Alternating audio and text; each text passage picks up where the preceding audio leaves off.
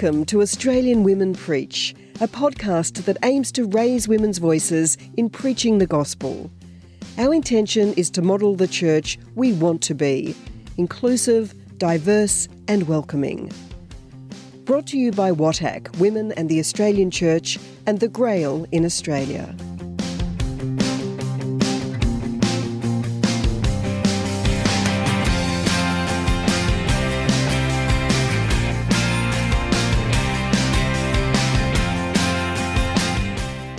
Colleen O'Reilly is a lifelong Anglican, despite her Irish name. Born in Sydney, she lived in the UK and the USA before moving to Melbourne and ordination in 1995. Her ministry has been in the academy and then in parishes for the last 20 years. Now semi retired, she's on the executive of the Council for Christians and Jews. Colleen has two sons and three grandsons who live in London. Today I'm reflecting on a parable in Luke's Gospel, Luke 16, 1 to 13, a rather tricky text. Do you suppose that people said of Jesus that he was a shrewd judge of character? I like to think that Jesus had been around long enough, seen enough of life to have developed a clear eyed view of human nature. You know the sort of things I mean, the tricks and dodges we get up to, left to our own devices. John's gospel goes so far as to say that Jesus could see what was in a person's heart. So perhaps Jesus had met this shrewd manager, boasting of his success. Maybe he listened to the rich man's tale of being caught out with no room to move. Luke tells us this parable was told to the disciples. It's only Luke who tells us. And he wants us to know that Jesus is teaching those who are with him not those who are opposed to him.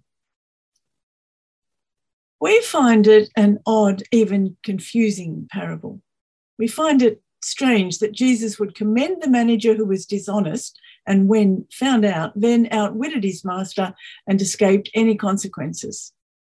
The master simply dismisses him no pleading from the manager, as we would expect in this culture, no reminders of how long the generations of his family had served the generations of the landowner's family, which we would have expected in this culture.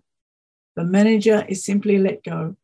No fine, no imprisonment, no consequences beyond the shame of his dishonesty, though shame in this world is a huge potential price to pay for his behavior. The manager must have been almost unable to credit the mercy he received from the landowner, given how unfaithful he'd been. The landowner had trusted the manager to collect the produce his farmers owed him, the olive oil and the wheat they'd laboured to produce. The manager was entitled to a commission for his trouble, but he wasn't entitled to squander the master's goods, as Jesus says. This was not his to dispose of.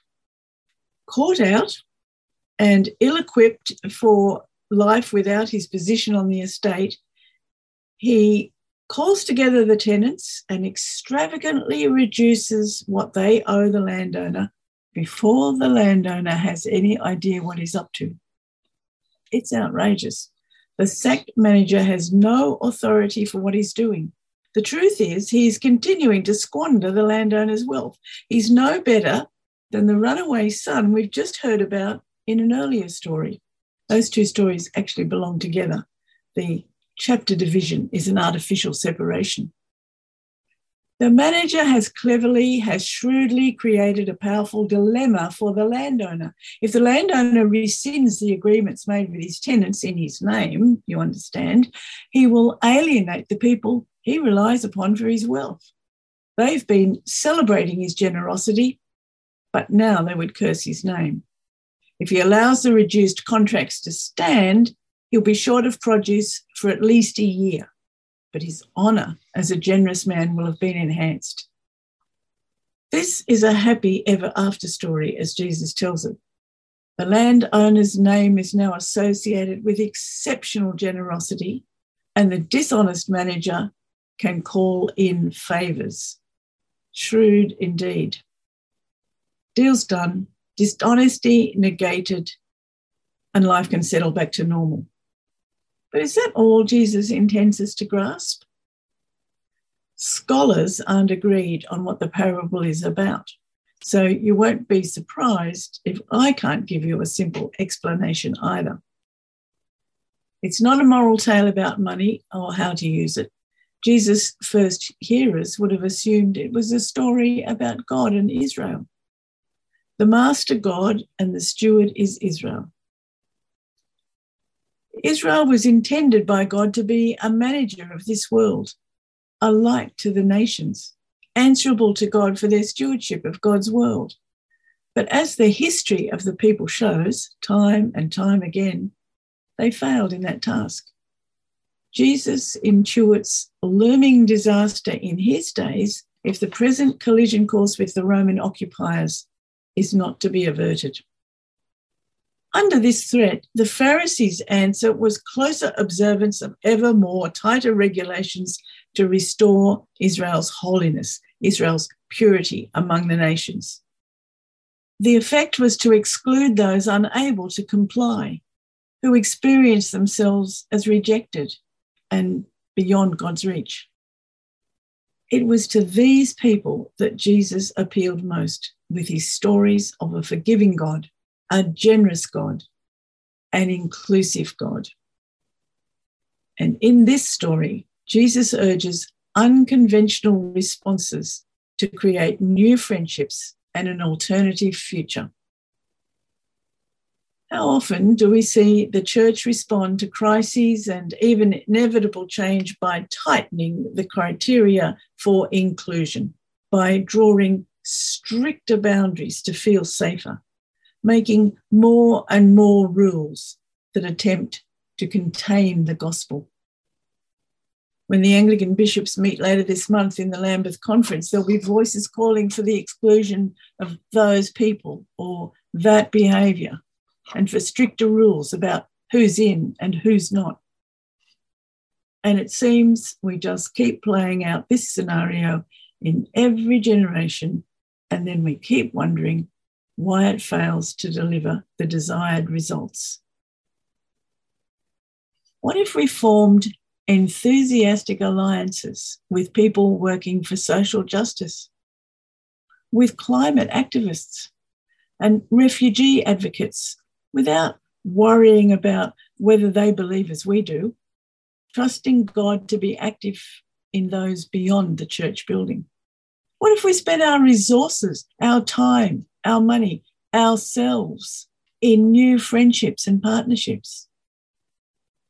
Now, we need to be as wise as serpents and as harmless as doves, but it could well lead to finding new homes in previously unknown neighbourhoods.